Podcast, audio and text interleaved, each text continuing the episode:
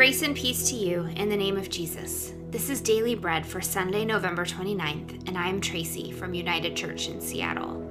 Today we're reading and occasionally pausing to pray through Acts chapter 8. As always, feel free to pause this recording at any time if you'd like to reflect longer. And I encourage you to journal as you listen, if you can. Let's first take a moment of quiet to open prayerfully to God's presence with us. Let's take a few deep breaths. Be still. Be quiet before God.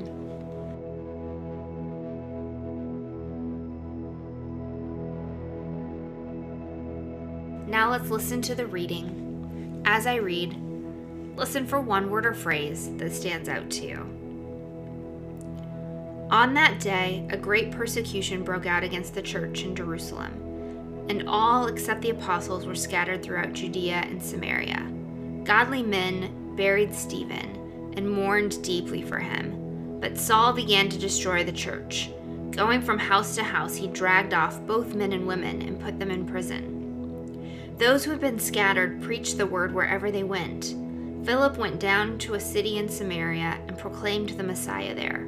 When the crowds heard Philip and saw the signs he performed, they all paid close attention to what he said. For with shrieks, impure spirits came out of many, and many who were paralyzed or lame were healed. So there was great joy in that city. Now, for some time, a man named Simon had practiced sorcery in the city and amazed all the people of Samaria. He boasted that he was someone great. And all the people, both high and low, gave him their attention and exclaimed, This man is rightly called the great power of God. They followed him because he had amazed them for a long time with his sorcery. But when they believed Philip, as he proclaimed the good news of the kingdom of God, and the name of Jesus Christ, they were baptized, both men and women. Simon himself believed and was baptized, and he followed Philip everywhere, astonished by the great signs and miracles he saw. When the apostles in Jerusalem heard that Samaria had accepted the word of God, they sent Peter and John to Samaria. When they arrived, they prayed for the new believers there that they might receive the Holy Spirit, because the Holy Spirit had not yet come on any of them. They had simply been baptized in the name of the Lord Jesus. Then Peter and John placed their hands on them and they received the Holy Spirit. When Simon saw that the Spirit was given at the laying on of the apostles' hands, he offered them money and said, Give me also this ability, so that everyone on whom I lay my hands may receive the Holy Spirit. Peter answered, May your money perish with you, because you thought you could buy the gift of God with money. You have no part or share in this ministry, because your heart is not right before God. Repent of this wickedness and pray to the Lord in the hope that he may forgive you for having such a thought in your heart. For I see that you are full of bitterness and captive to sin. Then Simon answered, Pray to the Lord for me so that nothing you have said may happen to me. After they had further proclaimed the word of the Lord and testified about Jesus, Peter and John returned to Jerusalem, preaching the gospel in many Samaritan villages. Now an angel of the Lord said to Philip, Go south to the road, the desert road, that goes down from Jerusalem to Gaza.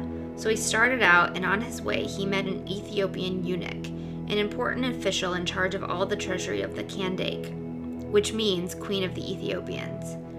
This man had gone to Jerusalem to worship, and on his way home was sitting in his chariot reading the book of Isaiah the prophet. The Spirit told Philip, Go to that chariot and stay near it.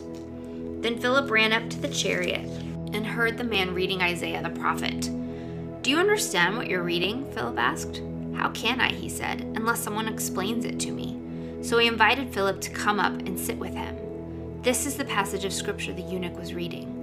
He was led like a sheep to the slaughter, and as a lamb before its shearer is silent, so he did not open his mouth. In his humiliation, he was deprived of justice. Who can speak of his descendants? for his life was taken from the earth. The eunuch asked Philip, Tell me, please, who is the prophet talking about, himself or someone else? Then Philip began with that very passage of scripture and told him the good news about Jesus. As they traveled along the road, they came to some water, and the eunuch said, Look, here is water. What can stand in the way of my being baptized? And he gave orders to stop the chariot. Then both Philip and the eunuch went down into the water, and Philip baptized him. When they came up out of the water, the Spirit of the Lord suddenly took Philip away, and the eunuch did not see him again, but went on his way rejoicing. Philip, however, appeared at Azotus and traveled about, preaching the gospel in all of the towns until he reached Caesarea. Taking the word or phrase that stood out to you, let it lead to an encounter with Jesus as you prayerfully reflect. What do you think God is trying to reveal to you in this scripture? Pause, consider this with God, and write it down.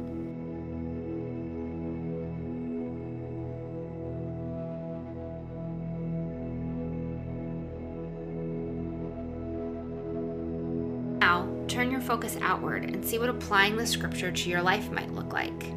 Consider prayerfully what is one way this scripture might apply to your life today. Take a moment to consider and write if you're able.